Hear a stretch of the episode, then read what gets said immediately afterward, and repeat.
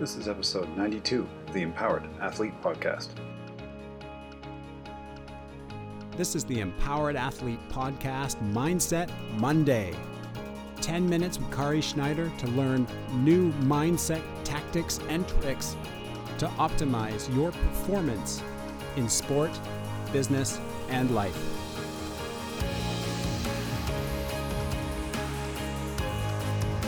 Today, for Mindset Monday, we're going to talk about what it means to rumble a little bit and the kind of mindset that needs to be present in order to rumble in a way that's effective.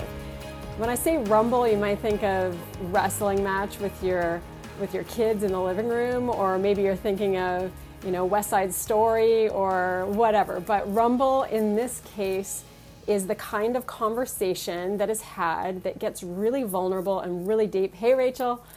And and has a lot of heartfelt uh, communication and function in the conversation. And where this is coming from, I'm going to show you a book that I read recently that I absolutely adore. It's called Dare to Lead by Brené Brown. And she has been involved in research on vulnerability for a very long time and done a lot of work and a lot of presentations on it. So I want to define what it means to rumble and then take a look at how that relates to courage. So first of all, a rumble is a discussion, conversation, or meeting defined by a commitment to lean into vulnerability, to stay cur- curious and generous, to stick with the messy middle of problem identification and solving, to take a break and circle back when necessary, to be fearless in owning our parts, and to listen with the same passion with which we want to be heard. And typically, we tend to want to be heard so badly, or our opinions are already coloring what we think so much that we can't hear the other person. And when we can't hear the other person, we can't possibly seek to understand in a way that's going to problem solve, or in a way that's going to get forward with what we want with that communication. As a personal example, the two areas I find the most challenging communication is with my husband and with close family members, like my father. So if I think of my father yesterday, we're having a sensitive conversation around health. And it is sensitive for him. There's certain things he does that I don't want him to do. But because I don't want him to do that, I'm already coming in with my own judgments. I'm already coming in with my own preconceived ideas. However, I chose, based on this type of research and based on this type of concept, I chose to go in yesterday with a keener listening, a more passionate listening, and a more heartfelt listening.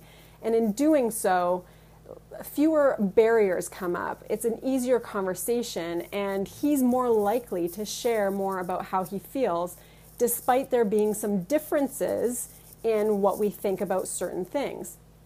So I'm going to go on to show you how the rumble, or this type of conversation and discussion, leads to courage. So Brené Brown goes on to say, our research led to a very clear, very hopeful finding. Courage is a collection of four skills that can be taught, observed, and measured. The four skill sets are rumbling with vulnerability, so what I just defined, that rumble, living into our values, braving trust, and learning to rise. So those are the four key measurable sets that skill sets that lead to courage. Now, when you're thinking of leading your family, you're thinking of leading at your workplace, or who you want to be as an individual for your team, whoever you're working with, these are going to be skill sets that typically are uncomfortable because we never learn them in school. No one ever taught us this. You're lucky if you have a family member or people within who you grew up with that actually understood how important it is to be able to be vulnerable and be able to communicate in such a way, or even find your own values. So chances are you, like me, are in a situation where you're completely oblivious as to how to work with these four skill sets: rumbling with vulnerability, living into our values, braving trust. To actually trust someone, that is a scary thing, especially for me. And learning to rise, learning to rise above into our higher selves so that we're not succumbing to our fears or succumbing to what our preconceived ideas, judgments, or thoughts are.